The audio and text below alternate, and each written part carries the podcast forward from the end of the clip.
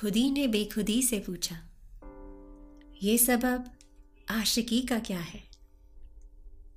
अक्सर इश्क की सारी बातें अधूरी या एक तरफा ही होती हैं।